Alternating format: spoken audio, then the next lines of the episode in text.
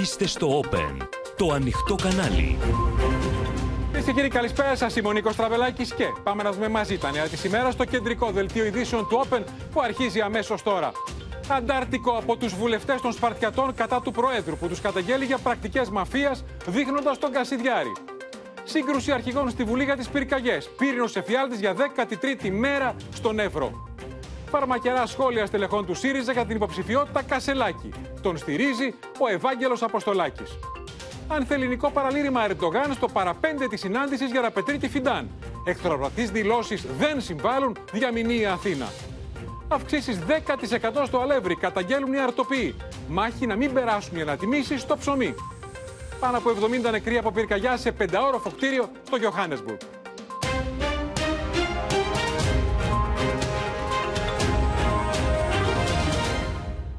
Εκρηκτικές διαστάσεις, κυρίες και κύριοι, έχει προσλάβει ο πρωτοφανής στα κοινοβουλευτικά χρονικά εμφύλιος που έχει ξεσπάσει το κόμμα των Σπαρτιατών, το οποίο βρίσκεται στα πρόθυρα της διάλυσης μετά τις σημερινές καταιγιστικές εξελίξεις στη Βουλή, την ώρα μάλιστα της μάχης των αρχηγών για τις φωτιές.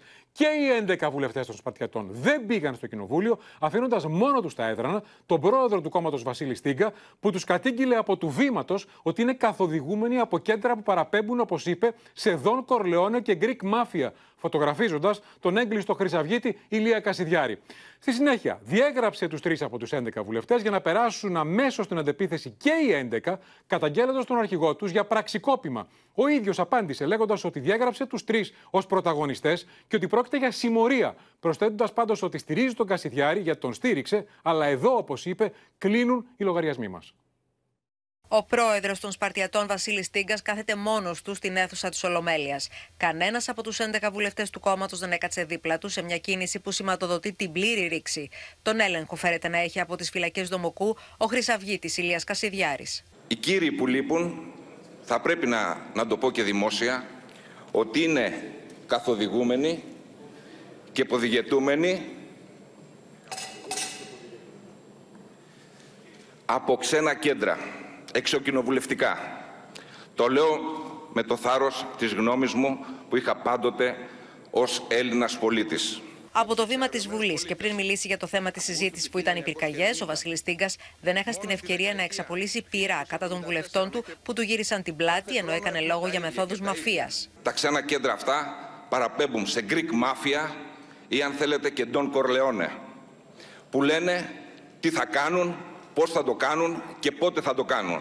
Η τοποθέτηση στην ΚΑ προκάλεσε την παρέμβαση του Προέδρου της Βουλής Κώστα Τασούλα, ο οποίος ζήτησε έγγραφη ενημέρωση της Βουλής για το κύκνιο άσμα, όπως είπε, του κόμματος των Σπαρτιατών. Αντελήφθην, όπως όλοι, από την εισαγωγή της ομιλίας σας, ότι ουσιαστικά εκπέμψατε το κύκνιο άσμα της ύπαρξης της κοινοβουλευτικής ομάδος όπως υφίσταται σήμερα του κόμματός σας και μάλιστα με πολύ βαριές αιτιάσεις. Ε, λογικό είναι πως περιμένω και εγγράφως μια τέτοια ε, διατύπωση αυτής της ε, ε, εξελίξεως ώστε να εκδοθεί και απαραίτητη ληξιαρχική πράξη. Στις εξελίξεις στο κόμμα των Σπαρτιατών αναφέρθηκε στη δευτερολογία του ο Κυριάκος Μητσοτάκης. Μέχρι στιγμής, μετά το εκλογικό αποτέλεσμα, γνωρίζαμε ότι πρακτικά στη Βουλή υπάρχει ένα κόμμα χωρίς αρχηγό Σήμερα διαπιστώσαμε ότι υπάρχει και αρχηγός χωρίς κόμμα.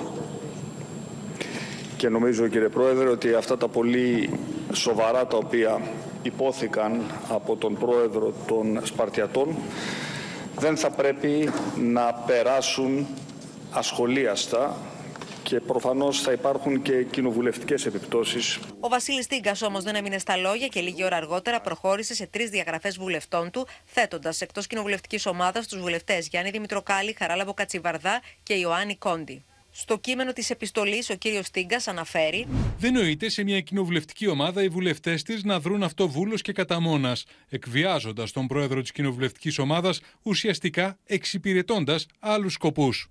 Σύμφωνα με πληροφορίες, οι αντάρτες βουλευτές πραγματοποίησαν μόνοι τους συνεδρίαση χωρίς την παρουσία του κυρίου Στίγκα και όπως όλα δείχνουν, οι εξελίξεις είναι ραγδαίες. Είναι ραγδαίες εξελίξεις και υπάρχει και συνέχεια. Πάμε αμέσως, Στέλλα Παμιχαήλ, στη Βουλή. Καταρχήν είναι γεγονότα χωρίς προηγούμενο. Πάντως το πιο ανησυχητικό θα μας πεις, γιατί έχουμε και άλλες εξελίξεις. Απάντηση των διαγραφέντων στον ε, Στί, κύριο Στίγκα, ανταπάντηση του κυρίου Στίγκα. Το πιο ανησυχητικό ότι όλα αυτά δείχνουν ότι έχουμε ένα κόμμα με ιονή αρχηγό τον έγκλειστο Χρυσαυγίτη Κασιδιάρη, Στέλλα. Αυτό που συμβαίνει, Νίκο, είναι πρωτοφανές στα κοινοβουλευτικά χρονικά. Δεν το έχουμε ξαναδεί ποτέ. Είναι ένας πρόεδρος μόνος του και έχει απέναντί του όλη την κοινοβουλευτική του ομάδα. Έτσι φάνηκε σήμερα. Είναι σαν ένα στρατηγός χωρίς στρατό και φαίνεται πως πίσω από όλα αυτά και ο απόλυτος έλεγχος του κόμματος έχει περάσει στον Ηλία Κασιδιάρη. Το λέγαμε όλες αυτές τις τελευταίες μέρες. Ο κύριος Στίγκας, λοιπόν, σήμερα μίλησε για συμμορία που λειτουργεί με όρους μαφίας μέσα στο κόμμα του, που όταν την ονοματίσει τότε θα παρέμβει και ο εισαγγελέας. Και αφού έκανε την καταγγελία αυτή από το βήμα της Και έχει σημασία, σε ένα διακόπτη, βλέπουμε τις εικόνες. Από το πρωί βλέπαμε στη Βουλή μόνο τον κύριο Στίγκα. Έλειπαν οι 11. Και όταν σηκώθηκε να μιλήσει για τις φωτιές, λέει πριν ξεκινήσω και άρχισε να λέει αυτά που είπες. Δηλαδή δεν έχει προηγούμενο στη Βουλή αυτό που συνέβη σήμερα. Φάνηκε ότι ήθελε να κάνει αυτή την καταγγελία Νίκο, ο κύριος Στίγκας και μάλιστα και την ώρα που ήμασταν στα ζωντανά για το μεσημεριανό μα δελτίο, είχε βγει στις κάμερες για να κάνει την καταγγελία. Δεν μπόρεσε εκείνη την ώρα. Ακολούθως ανέβηκε στο βήμα της Βουλής για να πει αυτά που ακούσαμε και, και είπε ακριβώς.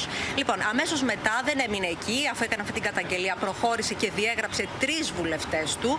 Η απάντηση όμως δεν ήρθε από τους τρεις βουλευτές που διέγραψε, αλλά ήρθε αμέσως μετά από τους 11 βουλευτές του, δηλαδή από την υπόλοιπη κοινοβουλευτική του ομάδα. Και ήταν και μια πολύ σκληρή απάντηση από τους αντάρτες βουλευτές, οι οποίοι τον καταγγέλουν ως δικτατορίσκο, λένε ότι κάνουν λόγο για πραξικόπημα του Προέδρου ενός κόμματος, τον αποκαλούν σύγχρονο εφιάλτη. Και βλέπουμε εδώ μια κάρτα από την ανακοίνωση των 11 Στέλλα. Βλέπουμε μια κάρτα που... Υποστηρίζουν, γι' αυτό και δεν έκρυψε την οργή να, να τη διαβάσω εγώ όσο αποκαταστήσουμε την επικοινωνία με τη Στέλλα. Λένε λοιπόν μεταξύ άλλων οι 11 και οι 11 προς τον πρόεδρο, τον κύριο Στίγκα. Όποιος αναφέρεται σε τακτικές μαφιόζων είναι γιατί τις γνωρίζει και τις εφαρμόζει ο ίδιος. Η σημερινή παράσταση Στίγκα, ο αρχηγός, στην Ολομέλεια της Βουλής, είχε σκηνοθετηθεί από την κυβέρνηση, τον, τον οποίο χρησιμοποίησε, τον κύριο Στίγκα εννοεί, η κυβέρνηση ως πιόνι. Ναι, Στέλλα απαντούν στην ουσία με τα δικά του λόγια οι αντάρτες βουλευτές, ανταπαντούν για μαφιόζικες πρακτικές και μάλιστα αμέσως μετά κάνανε και δήλωση εδώ στο περιστήλιο, άφησε να εννοηθεί ότι είχα πάρει την κρατική χρηματοδότηση ο κύριος Τίγκα από τις 17 Ιουλίου, ωστόσο αυτό δεν έγινε ποτέ γνωστό στο κόμμα και πως ενδιαφέρεται μόνο για τα χρήματα. Άφησε να εννοηθεί εδώ σε αυτά που είπαν οι τρεις βουλευτές που διαγράφησαν. Ωστόσο, ο κύριος Τίγκα από την πλευρά του ήρθε στους δημοσιογράφους και έκανε τη δική του εκτίμηση για όλα όσα έχουν συμβεί.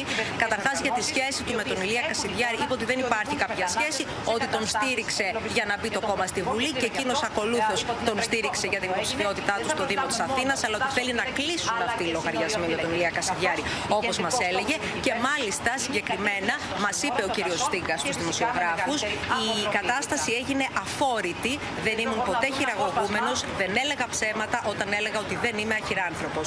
Είμαι οικογενειάρχης με αρχές και αξίες, εκ του πονηρού το αίτημα για το συνέδριο θέλουν να βάλουν χέρι στην κρατική χρηματοδότηση. Τώρα, Νίκο, πληροφορίες του Open ε, μέσα σε όλα αυτά τα οποία συμβαίνουν και τα οποία γίνονται και μάλιστα σήμερα σε μια πολύ σημαντική μέρα όπου η Ολομέλεια συζητούσε για την αντιμετώπιση των πυρκαγιών. Πληροφορίες λοιπόν του Open λένε ότι η κυβέρνηση πολύ σύντομα θα ετοιμάσει μια νομοθετική ρύθμιση ώστε να παγώσει προς ώρας η κρατική χρηματοδότηση του συγκεκριμένου κόμμα, στο οποίο φαίνεται να κάνει απόλυτο κουμάντο ο Ηλίας Κασιδιάρης. Και μάλιστα αυτό που προβληματίζει ιδιαίτερα την κυβέρνηση είναι αυτό που είπες και εσύ, ότι υπάρχουν αυτή τη στιγμή στη Βουλή τουλάχιστον 11 βουλευτές του Ελληνικό Κοινοβούλιο που καθοδηγούνται από τον καταδικασμένο για κλιματική οργάνωση και πως τελικά η νομοθετική αυτή ρύθμιση, η οποία είχε περάσει ε, πριν από τις εκλογές, φαίνεται ότι δεν ήταν αρκετή. Αυτό να το εξηγήσουμε. Λέγαμε τόσες μέρες ότι θέλουν να κάνουν συνέδριο οι 11 και αρνείται ο κύριος Τίγκα. Γιατί θέλουν να κάνουν συνέδριο, διότι όπως λέει ο κύριος Τίγκα, θέλουν να πάρουν την ταυτότητα του κόμματος, να τον ρίξουν και να βγάλουν άλλο αρχηγό για να πάρουν τη χρηματοδότηση. Γι' αυτό και είπε ότι δεν θα περάσουν οι μεθοδεύσεις για τη χρηματοδότηση. Διότι αν κάνουν οι 10 κοινοβουλευτική ομάδα, δεν δικαιούνται τη χρηματοδότηση.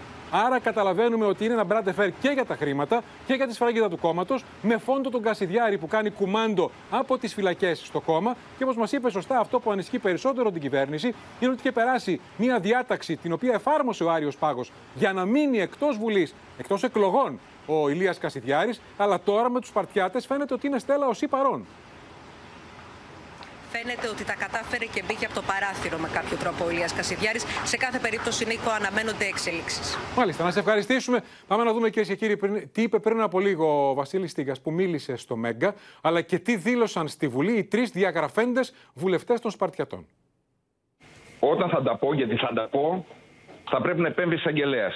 Και το αστείο πρέπει να σταματήσει. Δεν είναι ένα άτομο Υπάρχει ολόκληρη συμμορία. Δεν μου έστειλε κανένα ο Κασιδιάρης. Εγώ γνωρίζομαι στο χώρο με κάποια άτομα. Μάλιστα. Δεν μου είπε ο Κασιδιάρης τίποτα, ούτε μου έστειλε κανέναν ο Κασιδιάρης. Για να λέμε ακριβώς τα πράγματα με το όνομά του. Όλα γίνονται για τα λεφτά. Ξέρω, Αυτό ξέρω που τι σας συζητάμε. λέω. Όλα γίνονται για τα χρήματα. Κάτι το οποίο εμένα με αφήνει παγερά αδιάφορο. Τον στηρίζω διότι με στήριξε και τον στηρίζω. Εκεί, με αυτή την επιστολή, έκλεισα οριστικά και αμετάκλητα τους λογαριασμούς μας. Ο κύριος Στίγκας δυστυχώς έδρασε ως σύγχρονος ιονή δικτατορίσκος και θεωρώ ότι θα αποτελέσει ένα ρόλο σύγχρονου εφιάλτη όπου θα έχει την τύχη την οποία ο ελληνικός λαός θα επιφυλαχθεί προς το πρόσωπο αυτό. Το μόνο το οποίο εμείς ζητήσαμε είναι διαφάνεια και δημοκρατικές διαδικασίες στα πλαίσια ενός ανοιχτού συνεδρίου. Τίποτε άλλο. Η απάντηση του κύριου Στίγκα ήταν ουσιαστικά να διαγράψει όσους ο ελληνικός λαός έταξε να φυλάτουν θερμοπύλες. Το συνέδριο που ζητήσαμε και του το ξεκαθαρίσαμε δεν είχε θέμα πρόεδρο, όπως λάθος έχετε καταλάβει. Δεν είχαμε πει να αλλάξουμε πρόεδρο. Ζητούσαμε να μπει, να σταθεί η Επιτροπή Οικονομικών για να είμαστε νόμιμοι με τις επιχορηγήσεις. Δεν θέλαμε να πάρουμε καμία επιχορήγηση. Δεν μας ενδιαφέρει η επιχορήγηση, γιατί κανείς δεν μπορεί να βάλει λεφτά στα ταμεία εκτός και αν έχει πλαστά τιμολόγια και οτιδήποτε άλλο.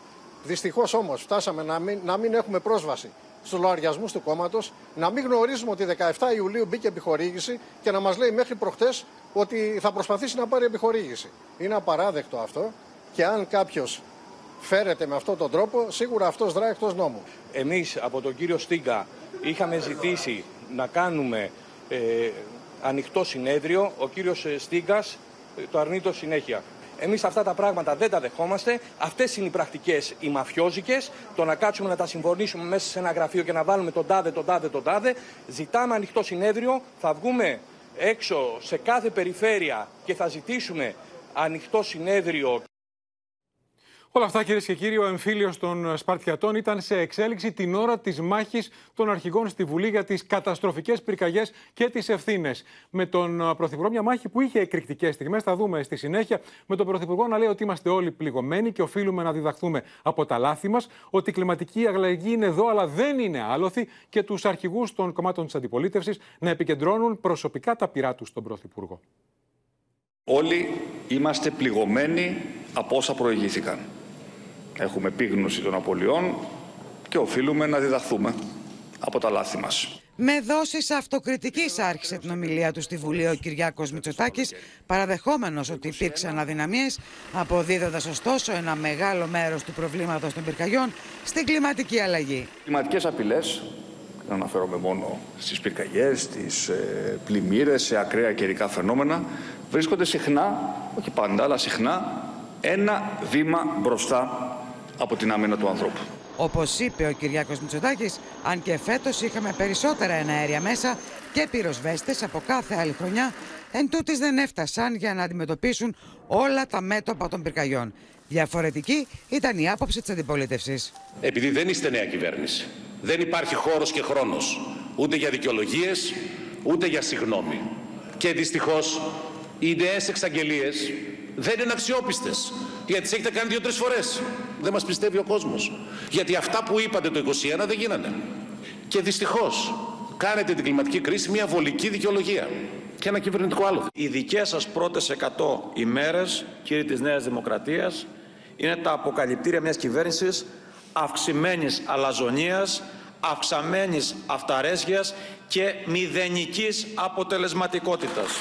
Ο ίδιος ο Πρωθυπουργός έφτασε σε σημείο να κάνει λόγο για κοσμογονία στην πολιτική προστασία μετά την επίσκεψή του στο Υπουργείο Κλιματικής Κρίσης και Πολιτικής Προστασίας.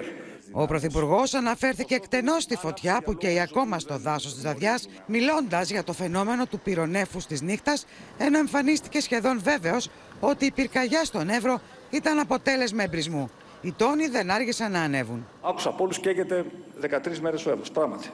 Καίγεται 13 μέρες ο Εύρο και υπάρχουν τεράστιες δυσκολίες να σβήσουμε αυτή τη φωτιά.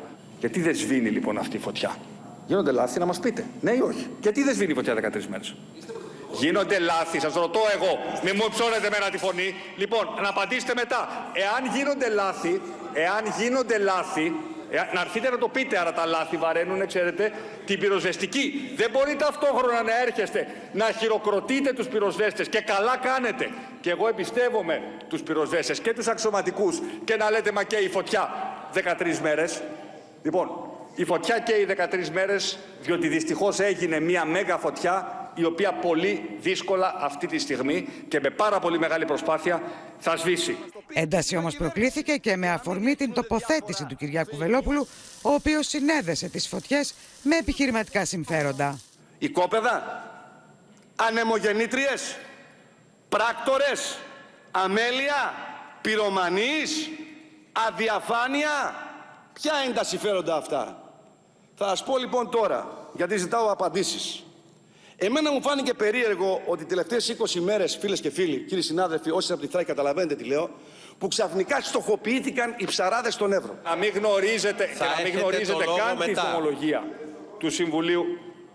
Να προσέχετε λίγο το λεξιλόγιο σας, κύριε Βελόπουλε. Παρακαλώ. Να προσέχετε το λεξιλόγιο σας. Να προσέχετε Δεν λίγο έχετε το λόγο, λεξιλόγιο κύριε σας. Βελόπουλε, δεν έχετε το λόγο.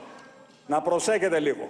Είστε, είστε, είστε και εσείς και τα άλλα κομματίδια της αντίστοιχης ιδεολογικής προσέγγισης διακινητές των πιο θλιβερών fake news και των πιο θλιβερών θεωριών συκοφαντίας και συνωμοσίας. Αρκετά πια. Έρχεστε εδώ πέρα και μας κουνάτε το δάχτυλο. Λέτε ό,τι σαχλαμάρα μπορεί να φανταστεί κανείς με το αζημίωτο. Και όταν σας απαντάμε, εκνευρίζεστε κιόλας. Ε, νησάφι πια. Νησάφι. Κριτική άσκησαν και τα υπόλοιπα κόμματα της αντιπολίτευσης. Η κυβέρνηση προσπαθεί να πείσει τους πολίτες ότι επικρατούν πολεμικές συνθήκες και ότι ανάμεσά τους περιφέρονται κάποιοι αόρατοι εχθροί που απειλούν την υγεία, τη ζωή τους στα εδάφη και τελικώς βεβαίως την ασφάλειά τους. Ένα σοβαρό κράτος θα γνώριζε ποιος κυκλοφορεί και διανυκτερεύει μέσα σε δά- δάσος και θα έπαιρνε αμέσως μέτρα για την απομάκρυσή του. Περίμενα ειλικρινά να υπάρχει μια σοβαρή ανάληψη ευθύνης και μια εξίσου σοβαρή απόδοση ευθυνών η οποία δεν έχει γίνει. Και πάμε στη Σοφία Φασουλάκη, γιατί αυτό που είδαμε το Μπράντε Φέρ Μητσοτάκη Βελόπουλου είχε και εκρηκτική συνέχεια με παρέμβαση και του Προέδρου της Βουλής, Σοφία. Ακριβώς, Νικό. Αυτό ήταν μόνο η αρχή, γιατί αυτό το Brand Fair συνεχίστηκε και μάλιστα με την ανταλλαγή πολύ σκληρών χαρακτηρισμών και με τον Κυριάκο Βελόπουλο να απευθύνεται προσωπικά στον Πρωθυπουργό, χαρακτηρίζοντάς τον μάλιστα ψεύτη, εκείνον ψεκασμένο και πορφυρογέννητο. Όλα αυτά ξεκίνησαν όταν ο Πρωθυπουργός Νίκο απευθύνθηκε στα κόμματα του Δημοκρατικού Τόξου, ζητώντας από όλα τα κόμματα να ορθώσουν ένα τείχος σε ψεκασμένες θεωρίες και σε θεωρίες συνωμοσία, με αφορμή όσο είχε πει νωρίτερα ο κ. Βελόπουλος, υπονοώντας ότι πίσω από τους εμπρισμούς μπορεί να κρύβονται ε, επιχειρηματικά συμφέροντα, οικόπεδα, αναμογέννητρε ή ό,τι άλλο. Να σε ευχαριστήσουμε, Σοφία, να δούμε ακριβώς αυτή την εκρηκτική αντιπαράθεση. Έχουμε ένα χρέος τα τρία, τα τρία κόμματα να απομονώσουμε τις φωλές του απόλυτου ε, ανορθολογισμού που το μόνο το οποίο κάνουν είναι να ψεκάζουν στην κυριολεξία ε, την κοινή γνώμη με θεωρίες ε, συνωμοσίας. Δεν θα έχετε το προνόμιο κύριε Βελόπουλε του μονολόγου όταν λέτε αυτές τις σαχλαμάρες τις οποίες ακούσαμε σήμερα. Δυστυχώς ο Πρωθυπουργός, θα το πω, δεν θα πω για τις αχλαμάρες, θα του επιστρέψω λοιπόν τις αχλαμάρες και θα του πω ότι και σαχλαμάρες λέει και ψέματα λέει και ψεύτης είναι. Είπε ο Πορφυρογέννητος που δεν, πραγματικά δεν έκανε ποτέ κάτι στη ζωή του, ο φιλοξενούμενος στη Νέα Δημοκρατία, δεν ανήκει στη Νέα Δημοκρατία, είναι φιλοξενούμενος ο Πρωθυπουργός, είπε για υποκομματίδια. Ο Πρωθυπουργός της χώρας ο ψεκασμένος πρωθυπουργός της χώρας, λουσμένος από πάνω μέχρι κάτω με ψέματα. Ο οποίος λέει ψέματα. Θα απαντάμε με τον ίδιο τρόπο. Όταν μας προσβάλλουν, θα προσβάλλουμε κι εμείς. Κύριε Καλούν- Βελόπουλε. Παρακαλώ. Μόλις είπατε ότι προσβάλλετε. Ο Πρωθυπουργός δεν σας προσέβαλε και μάλιστα να το παραδεχτεί. Έκανε σοβαρή κριτική. Εσείς μόνος σας είπατε τώρα κάτι εξευτελιστικό για σας. Συγγνώμη, ότι συγγνώμη. προσβάλλετε τον Πρωθυπουργό Άσε- εν γνώση σας. Άσε να αυτομαστιγώνομαι Αυτό εγώ. Μη με είναι διακόπτεις. παράπτωμα. Άσε να αυτομαστιγώνομαι. Νομίζω πως πρέπει και εσείς να καταλαβαίνετε που παριστάνετε το γνώστη και της γλώσσας και της ιστορίας ότι είναι απαράδεκτη η συμπεριφορά σας εξευτελιστική για πολιτικό αρχηγό. Και μην πάτε τώρα να γλιτώσετε με εξυπνάδες μόλις παραδεχτήκατε ότι παραβιάσατε τον κανονισμό προσβάλλοντας τον Πρωθυπουργό κάτι που απαγορεύεται από τον κανονισμό της Βουλής. Σας ανακαλώ λοιπόν στην τάξη. Ευχαριστώ πολύ για τις πληροφορίες. Επειδή παριστάνετε και το γνώση της ιστορίας, θα σας πω και κάτι άλλο.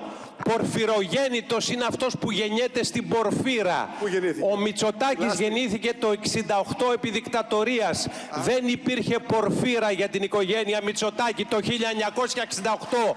Γνώστη της ιστορίας. Μάλιστα, από το Παρίσι που ήταν εξορία. Ευχαριστώ Εντάξει, πολύ για τις εντάξει πληροφορίες. τώρα. Πάμε στην ουσία. Αφήστε το. Αρκετά κύριε Βελόπουλε με το χαμηλότατο επίπεδό σας που μόνο σας το παραδεχτήκατε. Όταν μιλάς αφιψηλού, αυτά λες. Στο κόκκινο αντιπαράθεση στη Βουλή, εκρηκτική διάλογη. Πάμε στον ΣΥΡΙΖΑ τώρα. Δέκα μέρες πριν από τις εκλογές για την ανάδειξη νέας ηγεσίας, έχουν βγει τα μαχαίρια με αιχμή την πέμπτη υποψηφιότητα του 35χρονου επιχειρηματίας Στέφανου Κασελάκη. Συνεχίζει να δέχεται ο κ. Κασελάκης πειρά από στελέχη του ΣΥΡΙΖΑ. Ο ίδιος με αναρτήσεις του και χθες και σήμερα έδωσε απαντήσεις. Τα ζητούμε στο ρεπορτάζ του Χρήστου Τσιγουρή. Ενώ δήλωση στήριξης στο Στέφανο Κασελάκη έκανε ο Ευάγγελος Αποστολάκης. Στους ρυθμούς της υποψηφιότητας Κασελάκη κινούνται για τρίτη μέρα οι προεκλογικές διαδικασίες στο ΣΥΡΙΖΑ, καθώς μετά τον Παύλο Πολάκη, ένα ακόμα στέλεχος που ήταν κοντά στον Αλέξη Τσίπρα, ο Ναύαρχος Ευάγγελος Αποστολάκης, τοποθετήθηκε δημόσια με καλά λόγια για τη νέα υποψηφιότητα. Η υποψηφιότητα του Στέφανου Κασελάκη για τη διεκδίκηση της ηγεσίας του ΣΥΡΙΖΑ Προοδευτική Συμμαχία μπορεί και αυτή να αποτελέσει μια πολύ καλή πρόταση για την κεντροαριστερά. Πρόκειται για ένα νέο άνθρωπο με καινοτόμες ιδέες και μεγάλη επιστημονική κατάρτιση. Πω, πω, τραγικό πράγμα για έναν πολιτικό να λέει Δεν ξέρω κάτι, θα επανέλθω. Καταρχάς, δεν είμαι επαγγελματίας πολιτικός.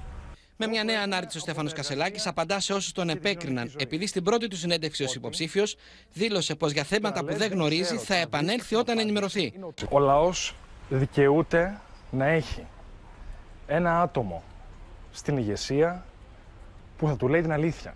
Το να λες δεν ξέρω και να βρίσκεις την απάντηση είναι ο τρόπος με τον οποίο δεν κάνεις λάθη. Πανταχτερό και εντυπωσιακό το περιτύλιγμα, θολό και φτωχό μέχρι στιγμής το περιεχόμενο. Το λέει ο ίδιος. Λέει: Ναι. Θέλω ένα δημοκρατικό κόμμα στην Ελλάδα το ΣΥΡΙΖΑ. Όχι σοσιαλδημοκρατικό ευρωπαϊκό κόμμα, αλλά δημοκρατικό κόμμα της Αμερικής στην Ελλάδα ο ΣΥΡΙΖΑ. Εντάξει, Είναι άλλη βάση συζήτησης. Είναι άλλο κόμμα αυτό. Εμένα με ενδιαφέρει η σύγχρονη αριστερά, ο ΣΥΡΙΖΑ. Και γι' αυτό μπαίνω μπροστά τη στιγμή της πτώσης του. Όχι για να πάρω έτοιμο μάγαζι. Ο Νίκος Παπάς πάντως ζητά από τους συντρόφους του να ρίξουν τους τόνους μετά τα βέλη που δέχτηκε ο Στέφανος Κασελάκης. Θα πρέπει να πέσουν οι τόνοι, να μην υπάρχουν χαρακτηρισμοί και να κριθεί ο κάθε ένας από εμάς για την πολιτική του ατζέντα και την παρουσία του. Δεν θα ήθελα να ε, ακούω ότι εκτοξεύονται χαρακτηρισμοί ή υποτιμητικές έτσι, φράσεις από στελέχη του κόμματος για οποιονδήποτε. Η Εύη Αχτσιόγλου στις ειδήσεις του Α εμφανίστηκε αισιόδοξη πως θα είναι η επόμενη πρόεδρος του ΣΥΡΙΖΑ και επίσης ότι μπορεί να κερδίσει τον Κυριάκο Μητσοτάκη. Ω πρόεδρος του κόμματος, μπορείτε να κερδίσετε τον κύριο Μητσοτάκη. Φυσικά, αλλιώς δεν θα κατέβαινα υποψήφια. Και αν δεν είστε εσείς η νέα πρόεδρος του ΣΥΡΙΖΑ, θα είστε μια στρατιώτης του νέου πρόεδρου. Έτσι ήμουνα πάντα, κύριε Σρόιτερ. Δεν έχω κανένα τέτοιο θέμα. Δεν βλέπω όμως αυτό το ενδεχόμενο, αν με ρωτάτε. Πιστεύω ότι μπορώ να είμαι εγώ ο πρόεδρος του ΣΥΡΙΖΑ. Αυτό θα το δείξει η, η, η κάλπη κάλπη, αλλά βεβαίως και οι έτσι ψηφοφόροι εκτιμώ. του ΣΥΡΙΖΑ. Πρέπει κάθε μέλος να νιώθει ότι συνεισφέρει ουσιαστικά και ότι όλες οι απόψεις ακούγονται. Αυτό περιλαμβάνει κάθε επίπεδο και την ηγετική ομάδα. Μια ηγετική ομάδα στην οποία ο πρόεδρος θα είναι πρώτος ανάμεσα σε ίσους. Διεκδικώ τη νίκη γιατί πρέπει στο ΣΥΡΙΖΑ να αλλάξουμε πορεία. Πάμε ζωντανά στο Χρήστο Σιγουρή, γιατί Χρήστο το σκηνικό έχει πάρει φωτιά στο ΣΥΡΙΖΑ με αιχμή την υποψηφιότητα Κασελάκη και όχι μόνο. Είπαμε τις προηγούμενες ημέρες, Νίκο, ότι ταράζει τα νερά αυτή η υποψηφιότητα. Το αν διευρύνει τον, ε- το ενδιαφέρον θα φανεί στην κάλπη από το εύρος της συμμετοχής. Τώρα όμως το σίγουρο είναι ότι φορτίζει τη συζήτηση. Καθώς κλείναμε 1,5 μήνα, θα κοντεύαμε δύο μήνες, όπου δεν θα υπήρχε σκληρή αντιπαράθεση για την ηγ- μάχη για την ηγεσία του κόμματος της αξιωματικής αντιπολίτευσης. Δεν θύμιζε σε τίποτα αντίστοιχες μάχες για την ηγεσία του Πασόκ ή της Νέας Δημοκρατίας αυτή η περίοδος. Φαίνεται ότι η είσοδος Κασελάκης στην Κούρσα φορτίζει αυτή τη συζήτηση, δέχεται επιθέσεις, εχμηρές δηλώσεις, δέχεται όμως και θετικές δηλώσεις. Είδαμε ήδη τον ανταγωνιστή του για το χρήσμα, τον Νίκο Παπά, να ζητά να πέσουν οι τόνοι. Είχαμε μια ηχηρή παρέμβαση από τον Ναύαρχο, τον πρώην Υπουργό Άμυνας Βαγγέλη Αποστολάκη, που μίλησε με καλά λόγια για αυτή την υποψηφιότητα. Και μένει να δούμε από εκεί και πέρα πώς θα διαμορφωθεί το θέμα σε επίπεδο συσχετισμών, γιατί Τώρα αρκετά στελέχη επιλέγουν με ποιον θα πάνε. Θα πρέπει να σας πω ότι ο ίδιος, όπως είδαμε, απαντά άμεσα στις κριτικές που δέχεται κυρίως αξιοποιώντας τα μέσα κοινωνικής δικτύωσης, ενώ το Σάββατο οι πέντε υποψήφοι θα διασταυρώσουν τα ξύφη τους, παρουσιάζοντας στο διαρκές συνέδριο το πρόγραμμά τους. Κλείνοντας, να πούμε για το debate, πληροφορούμαστε ότι είναι σε εξέλιξη οι συνομιλίες ανάμεσα στα επιτελεία. Μπορεί να γίνει. Από τη... Ενδεχομένως ναι. Υπάρχουν από τη μια μεριά τρεις υποψήφοι, δηλαδή οι κύριοι Παπάς, Τζουμάκας και Κασελάκης, που με διαφορετικές εκδοχές λένε, λένε ναι. ναι σε μια τηλεοπτική τέτοια συζήτηση. Απ' την άλλη, η κυρία Αξιόγλου λέει και αυτή ναι. Θα ήθελε όμως να συμμετέχουν όλοι οι υποψήφοι, ενώ ο κύριος Σακαλώτος θα τοποθετηθεί τις αμέσως επόμενες ώρες, όπως πληροφορούμαστε μέσω του εκπροσώπου. Θα έχει ενδιαφέρον να γίνει και debate με τον Στέφανο Κασελάκη παρόντα. Να σε ευχαριστήσουμε, Χρήστο Τσιγουρή. Ε, ες, μεθαύριον τα σπουδαία στο συνέδριο το Σάββατο, το διαρκές υβριδικό συνέδριο του ΣΥΡΙΖΑ. Πάμε τώρα στο μέτωπο της οικονομίας και στο συνεχιζόμενο ράλι της ακρίβειας, καθώς σήμερα η Eurostat ανακοίνωσε τα στοιχεία για τον πληθωρισμό που δείχνουν με μικρή υποχώρηση στη χώρα μας από το 3,5 στο 3,4, αλλά στα τρόφιμα η ανατιμήση είναι γύρω στο 10%. Την ίδια ώρα η αρτοποιή της Θεσσαλονίκης, όπως θα δούμε, η πρόεδρος των αρτοπιών με δήλωσή της στο Open καταγγέλει τους αλευροβιομήχανους ότι προχώρησαν τελικά αυτό που είχε πει αρχές Αυγούστου σε αυξήσεις πριν από λίγες μέρες, 10% στα άλευρα, παρά το γεγονός ότι πρόκειται για αποθέματα προϊόντα που δεν είναι καινούρια και πάντως, όπως λέει, με τις τιμές των σιτηρών της διεθνής να πέφτουν. Η ίδια η αρτοπιό λέει στο Open ότι παρά τις αυξήσεις στο αλεύρι δεν πρόκειται να αυξήσουν την τιμή στο ψωμί. Και το ψωμί το βάζω σε κατάψυξη. Βγάζω όσο χρειάζομαι. Την ώρα που οι καταναλωτές κάνουν εκτόσει ακόμα και στο ψωμί για να τα βγάλουν πέρα. Οι αρτοπίοι καταγγέλνουν ότι κάποιες αλευροβιομηχανίες αύξησαν κατά 10% τις τιμές των αλεύρων χωρίς λόγο. Υπάρχουν κάποιες αλευροβιομηχανίες που έχουν αυξήσει την τιμή στο αλεύρι ε, σε ποσοστό 10%. Εμείς, σαν αρτοπίοι, αυτή την αύξηση δεν θα την περάσουμε στο τελικό προϊόν. Είναι αδόκιμη τα σιτηρά που έχουν οι μήλοι στις αποθήκες τους δεν είναι από τη φετινή σερβιά, είναι από την περσινή. Οι αρτοποί υποστηρίζουν πως αν συνεχιστούν οι αυξήσεις στις πρώτες ύλες, δεν θα μπορέσουν να συγκρατήσουν ανατιμήσεις και στο ψωμί και πως πολλοί φούρνοι θα αναγκαστούν να κατεβάσουν ρολά. Η μεγαλύτερη δυσκολία που αντιμετωπίζουν όλοι οι φούρνοι της γειτονιάς του είναι η ακρίβεια των πρώτων υλών. Εκτίμησή μου είναι ότι τα επόμενα τρία χρόνια θα κλείσει το 30% των έχουν ανέβει όλα τα πράγματα. Όχι μόνο το ψωμί. Η ακρίβεια χτυπάει κόκκινο και σε άλλα βασικά είδη διατροφής, με τους καταναλωτές να οδηγούνται σε αδιέξοδο. Το λάδι δεν πλησιάζεται, παιδιά. Τα τυροκομικά δεν πλησιάζουν. Τα κρέατα. Οι καταναλωτές ενώ έχουν περιορίσει σημαντικά τα τρόφιμα τα οποία αγοράζουν λόγω ακρίβειας, εξακολουθούν να πληρώνουν μεγαλύτερα ποσά για λιγότερα προϊόντα. Το ράλι στις τιμές των τροφίμων συνεχίστηκε και τον Αύγουστο, αν και με μικρότερη ένταση από τον Ιούλιο. Σύμφωνα με τα προκαταρκτικά στοιχεία της Eurostat, ο πληθωρισμός τροφίμων έκλεισε στην Ελλάδα στο 9,2% αυτό το μήνα σε αιτήσια βάση, έναντι 10,9% τον περασμένο μήνα. Οι τιμές είναι στο φούρ. Η συντάξη είναι στο βάθος. Ο γενικός ετήσιος πληθωρισμός τον Αύγουστο έμεινε σχεδόν αμετάβλητος στο 3,4% από 3,5% τον Ιούλιο, ενώ στην Ευρωζώνη παρέμεινε σταθερός στο 5,3%. Και είναι μαζί μας ο Στέφανος Σίσκο, γιατί οι ανατιμήσει δεν έχουν τέλος και θα μας δώσει, Στέφανε, καλησπέρα, στοιχεία από την Ελστάτ που δείχνουν ότι έρχονται και άλλες αυξήσεις. Ακριβώς. Είναι προάγγελος νέων ανατιμήσεων τα στοιχεία για το τζίρο και τις πωλήσεις των επιχειρήσεων στο χονδρεμπόριο. Πάμε να δούμε τι δείχνουν τα στοιχεία για να καταλάβουμε και τι εννοούμε. Ο τζίρος των επιχειρήσεων στο χονδρεμπόριο αυξήθηκε. Οριακά μένα, αλλά αυξήθηκε. 0,1% το Μάιο, 0,4% τον Ιούνιο. Τα στοιχεία είναι από μήνα σε μήνα. Την ίδια ώρα όμως, ο όγκος των πωλήσεων αυτών των επιχειρήσεων, όπως θα δούμε στη δεύτερη μας κάρτα, μειώθηκε κατά 2,6% το Μάιο και κατά 2,1% τον Ιούνιο. Τι σημαίνουν τώρα όλα αυτά; Σημαίνουν ότι οι επιχειρήσεις στο χονδρεμπόριο πούλησαν λιγότερα προϊόντα σε ακριβότερη τιμή.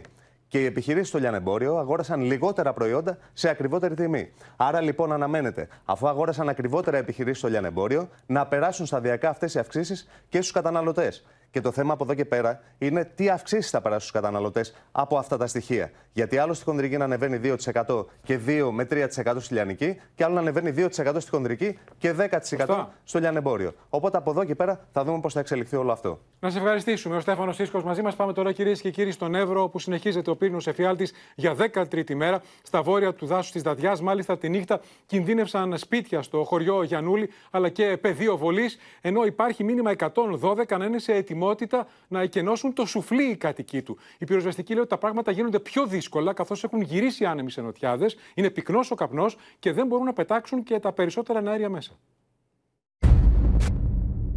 Τελειώνουμε. 13 μέρες σήμερα.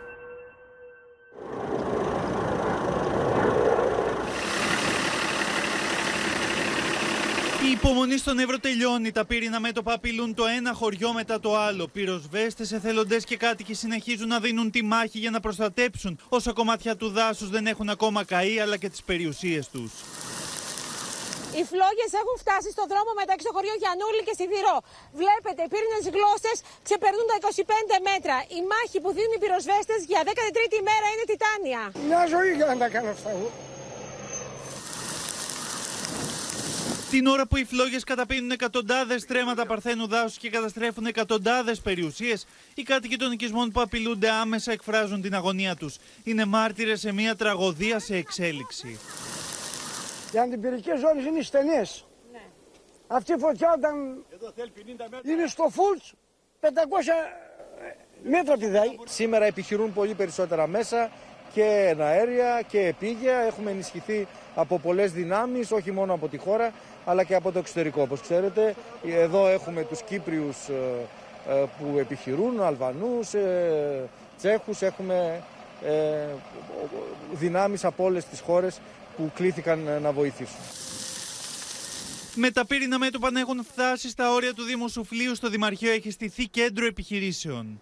Είναι μεγάλο το μέτωπο, έχει αναπτύξει μια τρομερή δυναμική που καταστρέφει στο πέρασμά της τα πάντα. Ε, τι νομίζω. Συγκινημένο σας βλέπω. Τι συγκινημένο, εγώ όλη νύχτα έστω στο πόδι μου.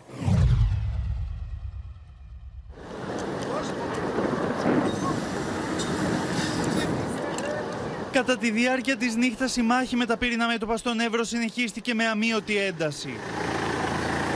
Οι κάτοικοι μένουν κοντά στα σπίτια στο χωριό Γιανούλη, από τα οποία η φλόγα βρίσκεται πλέον σε απόσταση αναπνοής. Οι στιγμές που βιώνουμε είναι εφιαλτικές. Οι φλόγες έχουν φτάσει λίγα μέτρα από το χωριό Γιανούλη. Η απειλή είναι πλέον ορατή. Με τρακτέρ και αγροτικά μηχανήματα οι κάτοικοι προσπαθούν ακόμα και την τελευταία στιγμή να ανακόψουν την ανεξέλεγκτη πορεία του πύρινου μετόπου. Οι φλόγες αγγίζουν τα πρώτα σπίτια του χωριού. Οι κάτοικοι κάνουν αντιπυρικές. Οι πυροσβέστες δίνουν μια μεγάλη μάχη. Οι στιγμές όμως που ζούμε είναι δραματικές. Είναι κοντά το σπίτι μου. Εκατοντάδες τρέματα δασικής και αγροτοδασική έκτασης γίνονται στάχτη. Η φωτιά στην ευρύτερη περιοχή του Εύρου ξεκίνησε το καταστροφικό έργο της στις 19 Αυγούστου. Δείτε την πύρινη πορεία της μέχρι σήμερα. Όπως έχει καταγραφεί από την υπηρεσία Κοπέρνικους της Ευρωπαϊκής Επιτροπής, 812.600 στρέμματα έχουν γίνει στάχτη. Ενώ στις πρόσφατες εικόνες που έχει καταγράψει η ομάδα του Αριστοτελείου Πανεπιστημίου αποτυπώνονται πάνω από 826.000 στρέμματα καμένης γης. Και πάμε αμέσως στην Αναστασία Αργυριάδου, την απεσταλμένη του Open για 13η μέρα εκεί. Αναστασία, με τη φωτιά να πλησιάζει πια προς το σουφλί. Παρουσιάζει πλέον Νίκο μια εκρηκτική εξάπλωση με ακραία συμπεριφορά και απειλεί ανοιχτά την περιοχή του σουφλίου. Εδώ που βρισκόμαστε, λίγο έξω από το σουφλί. Η ένταση, το μένος τη πυρκαγιάς είναι κάτι το τρομακτικό, Νίκο. Οι ρηπές του ανέμου αλλάζουν διαρκώς πορεία με αποτέλεσμα να απειλούνται αναδιαστήματα διαφορετικές περιοχές. Η φωτιά λοιπόν το μεσημέρι πέρασε από τα χωριά Γιανούλη και Σιδηρό και ενώ κατευθυνόταν προς την κορνοφολιά, συγγνώμη, απειλώντας το μοναστήρι της Πορτα σας, όπου εκεί έχει στηθεί μια μεγάλη αντιπυρική ζώνη. Οι άνεμοι άλλαξαν ξαφνικά ε, ροπή και πλέον η πύρινη απειλή κατευθύνεται προς τα χωριά Πρωτοκλήση και Αγριανή. Ωστόσο, αυτό το τεράστιο μέτωπο που βλέπετε, των 15 χιλιόμετρων, κινείται απειλητικά. 15 χιλιόμετρων, είπες Αναστασία, 15 χιλιόμετρων μέτωπο. Πολύ σωστά οι πυροσβέστες που επιχειρούν μου είπαν είναι τεράστιο το μέτωπο ε, και φτάνει τα 15 χιλιόμετρα. Νωρίτερα είχα συνομιλήσει με, και με πυροσβέστες που ήρθαν από την Ισπανία, Νίκο, και μου είπαν ότι είναι η πιο δύσκολη ε, φωτιά την οποία έχουν κληθεί να κατασβέσουν και το έργο τους ε, είναι όχι απλά δύσκολο, ε, νιώθουν ότι δεν μπορούν πλέον να κάνουν τίποτα και οι ίδιοι. Ε, έχει σπάσει λοιπόν αυτό το μέτωπο σε τρία ε, μέτωπα αυτή τη στιγμή, δημιουργώντας έτσι αυτό τον ε, εφιαλτικό πύρινο, εφια... πύρινο κλειό γύρω από το σουφλί. Ο καπνός ε, είναι έντονος από ό,τι βλέπετε κι εσείς, η ατμόσφαιρα αποπνικτική, τα ενέργεια μέσα πετούν, κάνουν χαμηλές ρήψεις, ωστόσο η μάχη φαίνεται να είναι άνηση, όλες οι δυνάμεις επιχειρούν αδιάλειπτα, χωρίς αποτέλεσμα. Από ό,τι λένε οι κάτοικοι οι οποίοι αγωνιούν, η φωτιά πέρασε από το πιο δύσκολο σημείο, δηλαδή το χωριό Γιανούλη, και πλέον λόγω και της υψηλής καύσιμης ύλης που υπάρχει στην περιοχή, δεν μπορεί με τίποτα να σταματήσει. Αναστασία, επιβεβαιώνεται το δυσμενές σενάριο. Οι άνεμοι γύρισαν σε νοτιάδες, άρα η φωτιά έχει θεριέψει και πάει προς τα βόρεια. Πόσο κοντά είναι οι φλόγες από τα πρώτα σπίτια στο Σουφλί. Είναι αρκετά κοντά, κάποια χιλιόμετρα, Ναι. ωστόσο φυσούν οι ρηπές του ανέμου αλλάζουν διαρκώς και η πορεία της φωτιάς πηγαίνει από την Κορνοφολιά ε, στην Αγριανή, στο Σουφλί. Απειλείται ακόμη και η Δαδιά. Αύριο θα γυρίσουν βόρειοι άνεμοι. Επομένως θα είναι πλέον ορατή η απειλή για τη Δαδιά. Ε, είναι μια μάχη άνηση, θα το επαναλάβω. Είναι η 13η μέρα και βλέπουμε ότι αυτό το τιτάνιο έργο των πυροσβεστών δεν έχει κανένα απολύτως αποτέλεσμα. Πίστε. Καίγεται το μορφότερο Θλιβερό. δάσος, καίγεται ο νομός Εύρου. Λιβερό, 13η μέρα και η εικόνα που μας δείχνεις είναι σαν να ξεκίνησε τώρα η φωτιά. Τι να πει κανείς. Στάχτη ε, θα πλησιάζει η καταστροφή του 1 εκατομμύριο στρέμματα πια, έτσι όπως εξελίσσονται τα πράγματα. Να σε ευχαριστήσουμε, Αναστασία Αργυριάδου. Τι να πω. με ε, τέτοια να προσέχετε και εσύ και το συνεργείο του Open με τέτοιες συνθήκες που κάνετε τη μετάδοση. Πάμε στα ελληνοτουρκικά τώρα, κυρίες και κύριοι, καθώς δεν είναι μόνο το ΝΑΤΟ, ακόμα δεν έχει πάρει πίσω την προκλητική ανάρτηση με την οποία συγχαίρει τους Τούρκους για την νίκη τους επί της Ελλάδας το 22 στη Μικρασιατική καταστροφή. Πήρε τη σκητάλη και ο Ερντογάν με δηλώσεις παραλήρημα κατά της Ελλάδας, φτάνοντα στο σημείο να πει ότι οι Έλληνες έκαψαν τη Σμύρνη και ότι τη λέρωσαν με τις βρώμικες μπότες τους. Οργισμένη αντίδραση της Αθήνας. Πριν από λίγο, ο Υπουργός Εξωτερικών Γιώργος Γραπετρίτης, που σε αυτό το κλίμα πάει την άλλη Τρίτη στην Άγκυρα, μίλησε για εχθροπαθεί δηλώσεις που δεν συμβάλλουν στη δημιουργία θετικού κλίματος. Λίγες μόλις μέρες πριν από τη συνάντηση Γεραπετρίτη Φιντάν στην Άγκυρα την ερχόμενη Τρίτη, ο Τούρκος πρόεδρος επιδόθηκε σε ένα ανιστόρητο ανθελληνικό παραλήρημα με αφορμή την ημέρα νίκης των τουρκικών ενόπλων δυνάμεων, προκαλώντας με αναφορές στη μικρασιατική καταστροφή και στον Ατήλα. Büyük taarruzun başlamasından 15 gün sonra kaçan düşmanın yakıp yıktığı İzmir semalarında Türk bayrakları dalgalanıyordu. Böylece ebedi vatanımız Anadolu topraklarını üç buçuk yıla yakın hain emelleri ve pis cizmeleriyle kirleten düşmana karşı sahada verdiğimiz savaşı kazandık. Είναι αυτονόητο ότι δηλώσεις που έχουν ένα εχθροπαθή και χαρακτήρα δεν συμβάλλουν σε αυτό το κλίμα ηρεμίας, καλής γειτονίας. Εμείς αυτό το οποίο επιδιώκουμε και θα το επιδιώξουμε με συνέπεια, με σεβασμό προς τους Έλληνες πολίτες και πάνω απ' όλα υποστηρίζοντας πάντοτε τα εθνικά μας συμφέροντα την- και την κυριαρχία μας. Ο Τούρκος πρόεδρος επιχείρησε να στείλει μηνύματα και για τη στρατιωτική ισχύ της Τουρκίας, κομπάζοντας για το νέο εθνικό μαχητικό πέμπτης γενιάς ΚΑΝ. Kaan'la ilgili müjdemizi paylaşmıştık.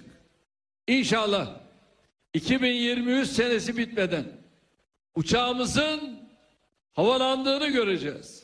Είναι ένα τουρκικό επικοινωνιακό παιχνίδι. Το πρωτότυπο αεροσκάφος χρησιμοποιεί κινητήρες των F-16 και όχι τους κινητήρες που αρμόζουν σε ένα αεροσκάφος πέμπτης γενιάς, δηλαδή να μπορεί να πιάσει την ταχύτητα του ήχου χωρίς μετάκαυση, μόνο με στοιχεία 100%. Και αναζητά εναγωνίως αυτή τη στιγμή τον τελικό κινητήρα και αν ακόμη πετάξει θα είναι στην παραγωγή μετά από 10 περίπου χρόνια. Οι προκλητικές δηλώσεις Ερντογάν έρχονται ταυτόχρονα με τα συγχαρητήρια που έστειλε το ΝΑΤΟ στην τουρκική γλώσσα μέσω ανάρτησης του συμμαχικού στρατηγιού στη Σμύρνη για τη μικρασιατική καταστροφή.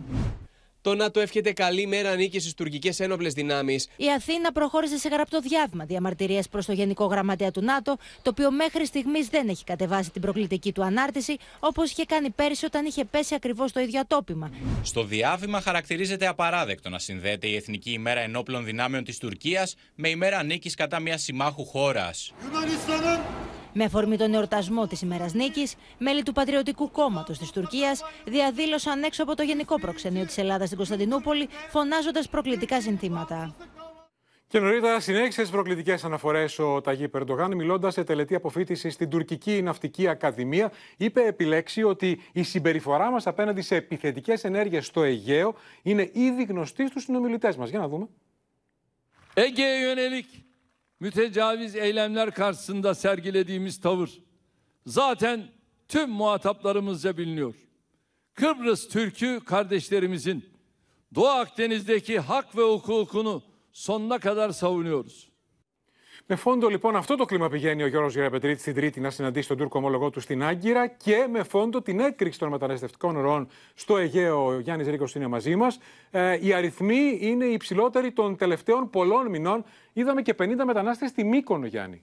Έτσι ακριβώς, Νίκο, και μάλιστα είναι ενδεικτικό ότι μέσα σε 24 ώρες ε, στο Αιγαίο οι λιμενικές αρχές κατάφεραν να διασώσουν συνολικά 270 ε, μετανάστες. Στην Σάμο, στην Κύθνο, στην, ε, στην Κίμη, ακόμα και στην ε, Μύκονο. Βλέπουμε λοιπόν τα σχετικά ε, πλάνα εκεί όπου το λιμενικό εντόπισε πάνω σε μια πολυτελή θαλαμιγό 51 ε, μετανάστες. Ε, πρόκειται για 42 άντρες, 8 γυναίκες και ένα παιδί, ανήλικο παιδί μέσα σε αυτούς. Ε, τους διακινητές κατάφεραν να τους συλλάβουν στην ε, Πάτμο οι λιμενικέ αρχές. Όλοι πίστευαν ότι μέσα στην, θαλαμα... στην ε, Θαλαμιγό θα υπήρχε κάποιος μεγιστάνας. Ήταν στην Αγία Άννα, στην παραλία. Εκεί λοιπόν εντόπισαν τη συγκεκριμένη ε, Θαλαμιγό. Ε, αλλά πραγματικά φαίνεται ότι οι δουλέμποροι πώς ε, προσπαθούν να περνούν από σημεία τα οποία δεν θα, γίνονται, δεν θα αφήσουν κάποια υποψία. Γι' αυτό λοιπόν φαίνεται ότι επέλεξαν την ε, Μύκονο. Ενώ να σου πω ότι ε, οι λιμενικές αρχές διέσωσαν Νίκο 58 άτομα ε, στην Σάμο, 80 στην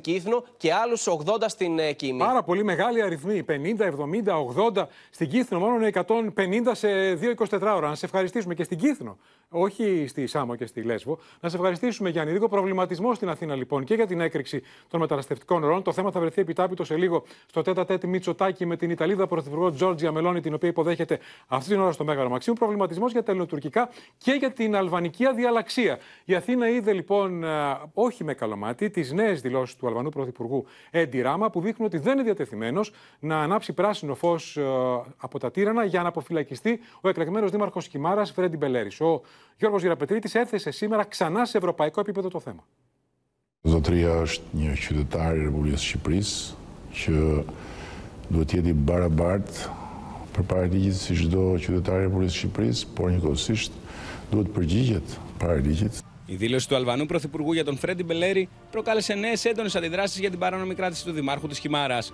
Συνεχίζει να διαστρεβλώνει την πραγματικότητα και να ψεύδεται. Εύχομαι να έχει πέσει θύμα παραπληροφόρησης και να το αντιληφθεί νωρίς, πριν οι συνέπειες για την Αλβανία, τον Δήμο Χιμάρας αλλά και εμένα προσωπικά γίνουν μη αναστρέψιμες.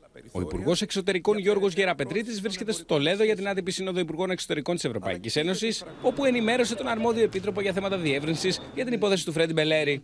Το ζήτημα του Φρέντι Μπελέρη της ε, άδικης προσωρινής κράτησης η οποία εμποδίζει την ορκομοσία του ως δημάρχου της ε, Χιμάρας ε, έχει τεθεί ήδη από μέρους του Υπουργείου Εξωτερικών, από μέρους μου, σε όλα τα δυνατά φόρα. Ο αδερφός του Δημάρχου της Χιμάρας, μιλώντας στο Open, ανέφερε πως παρά το γεγονός πως υπήρχαν καταγγελίες και για άλλα πρόσωπα που κατηγορήθηκαν πως παραβίασαν τον νόμο για τις δημοτικές εκλογές στη χώρα, μόνο ο Φρέντις Μπελέρης παραμένει στη φυλακή. Οι δηλώσεις του κύριου Ράμα απέχουν πάρα πολύ από την πραγματικότητα. Δεν έχει προφυλακιστεί κανένας στην Αλβανία μέχρι στιγμής για θέματα που έχουν να κάνουν με τις προηγούμενες εκλογές, ενώ υπάρχουν 32 περιπτώσεις που έχουν γίνει καταγγελίες για παραβιάσεις του νόμου περί των εκλογών. Ο Λεωνάρντο Μπελέρης χαρακτήρισε ως ψέματα τις δηλώσεις του Έντι Ράμα, τονίζοντας πως ο αδερφός του μπορεί να κινηθεί εκ νέου στην αλβανική δικαιοσύνη για να αποφυλακιστεί. Ο Φρέντης ο Μπελέρης, σαν Αλβανός πολίτης, μπορεί ανα πάσα στιγμή να απευθυνθεί στην αλβανική δικαιοσύνη. Η αλβανική δικαιοσύνη να τον παραπέψει στο δικαστήριο και να πάψει να ισχύει η προφυλάκησή του. Ο Έντι Ράμα στις ίδιες δηλώσεις του μίλησε με τα θερμότερα λόγια για την ελληνική μειονότητα της χώρας, τονίζοντας πως αποτελεί θησαυρό για τον πολιτισμό της ύπαρξης της Αλβανίας. Πάμε τώρα κυρίες και κύριοι στη σημερινή επιχείρηση της αστυνομίας για την απελευθέρωση κατάληψη 20 ετών Μίνα Καραμίτρου στο Μετσόβιο, αλλά και τα γεγονότα που ακολούθησαν, γιατί είχαμε και συνέχεια νωρίτερα. Ναι, είχαμε ένταση και επεισόδια, Νίκο, στην Πολυτεχνιούπολη, όταν συγκεντρώθηκαν άτομα αμέσως μετά την επιχείρηση της αστυνομίας. Πετούσαν πέτρες, μάλιστα, και καδρόνια στις αστυνομικές δυνάμεις, με αποτέλεσμα να προσαχθούν 26 άτομα στη Γενική Αστυνομική Διεύθυνση.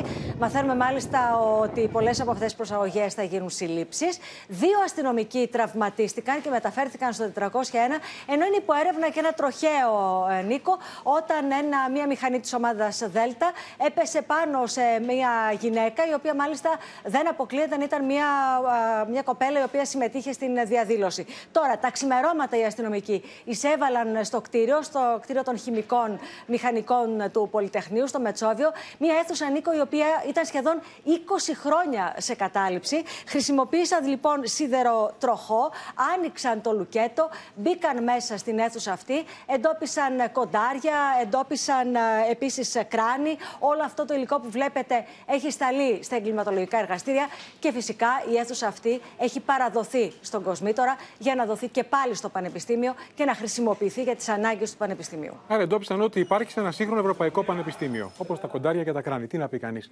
Να σε ευχαριστήσουμε, Μίνα Καραμίτρου. Πάμε τώρα, κυρίες και κύριοι, στον πόλεμο για τις νέες ταυτότητες που μένετε με τους αντιρρησίες να ετοιμάζονται για το συλλαλητήριο που οργανώνουν την Κυριακή στη Θεσσαλονίκη και ακολουθεί η Αθήνα την ε, επόμενη Κυριακή. Ο αρμόδιος Υπουργός Γιάννης Οικονόμου έκανε λόγο σήμερα για πολιτικές σκοπιμότητες από κάποιους που εκμεταλλεύονται και θρησκευτικές ευαισθησίες, ενώ παρενέβη στην αντιπαράθεση και ο Αρχιεπίσκοπος Ιερώνυμο. Θα γνωρίζουν τα δικά μας στοιχεία παγκόσμια. Τάκη και το νούμερο 666. Την ώρα που φουντώνουν οι αντιδράσεις και τα συλλαλητήρια κατά των νέων ταυτοτήτων πλησιάζουν στη Θεσσαλονίκη την ερχόμενη Κυριακή και μία εβδομάδα αργότερα στο κέντρο της Αθήνας, ο προκαθημένος της Ελλαδικής Εκκλησίας Αρχιεπίσκοπος Ιερώνυμο προέτρεψε τους πολίτες να έχουν εμπιστοσύνη στην Εκκλησία. Είναι ένα πρόβλημα το οποίο βέβαια μας απασχολεί όλους, αλλά είναι οι ίδιοι άνθρωποι που κάνανε τον αγώνα μπροστά από λίγα χρόνια να μην πάρουμε αυτές τις ταυτότητες. Είναι ένα θέμα που το κουβεντιάζουμε, δεν βιαζόμαστε, ακούμε απόψεις, αλλά η Σύνοδος θα ασχοληθεί με το θέμα. Για τέτοια θέματα, με τέτοιο αντίκτυπο, σε μια τέτοια εποχή στην κοινωνία μας, πρέπει να έχουμε εμπιστοσύνη στην Εκκλησία.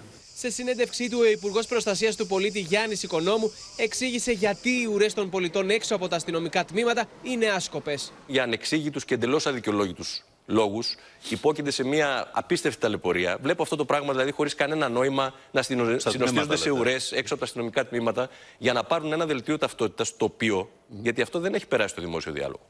Με βάση τον ευρωπαϊκό κανονισμό υποχρεωτικά σε δύο χρόνια δεν θα ισχύει. Κάποιοι πάντως από τον χώρο της Εκκλησίας συνεχίζουν να εκφράζουν τις αμφιβολίες τους σχετικά με τις νέες ταυτότητες.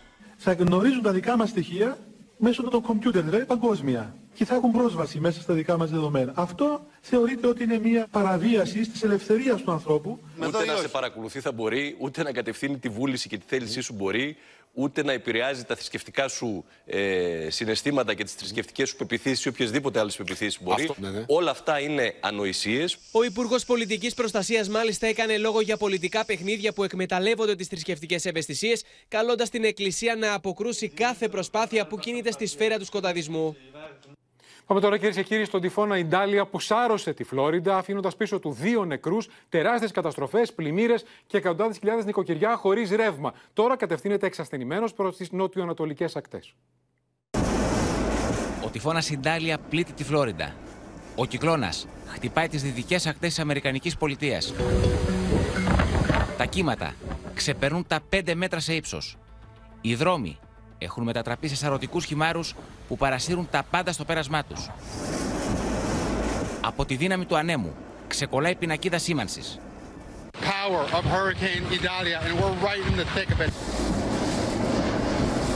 Η ταχύτητα των ανέμων φτάνει τα 200 χιλιόμετρα την ώρα με την ορμή τους να ξεριζώνουν την οροφή σπιτιού πετώντας την μέτρα μακριά. Αυτοκίνητο παρασύρεται από τις δρυπές ανατρέπεται και πέφτει πάνω σε άλλο όχημα προκαλώντας καραμπόλα. I think this storm, uh, the bands, there's obviously impacts far and wide, and we've seen tornado activity and things even hundreds of miles away.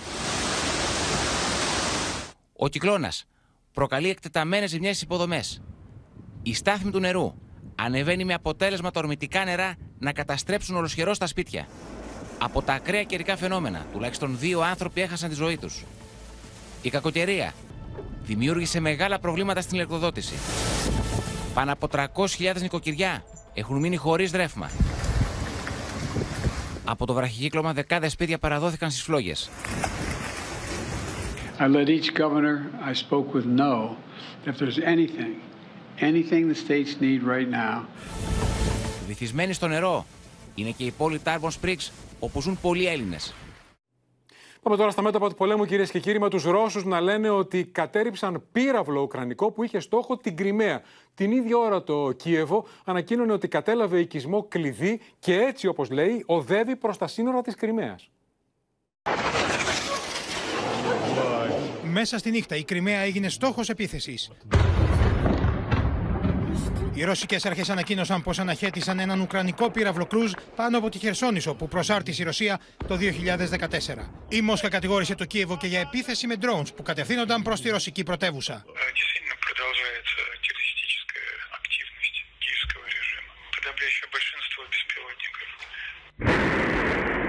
Αλλά και στο Μπριάνσκ τουλάχιστον δύο ήταν τα drones που κατέριψε η ρωσική αεράμινα την ώρα που η Μόσχα ανακοίνωνε πως Ρώσοι στρατιώτες σκότωσαν Ουκρανούς σαμποτέρ στην περιοχή. Ukraine hasn't confirmed it's behind these latest strikes, merely referring to them cryptically as accidents happening on Russian territory Στην Ουάσιγκτον, ο εκπρόσωπο του Συμβουλίου Εθνική Ασφαλεία κατηγόρησε τη Βόρεια Κορέα πω τροφοδοτεί τη Ρωσία με οπλικά συστήματα. Russia would receive significant quantities and multiple types of munitions from the DPRK, which the Russian military plans to use in Ukraine. And we urge the DPRK to cease its arms negotiations with Russia.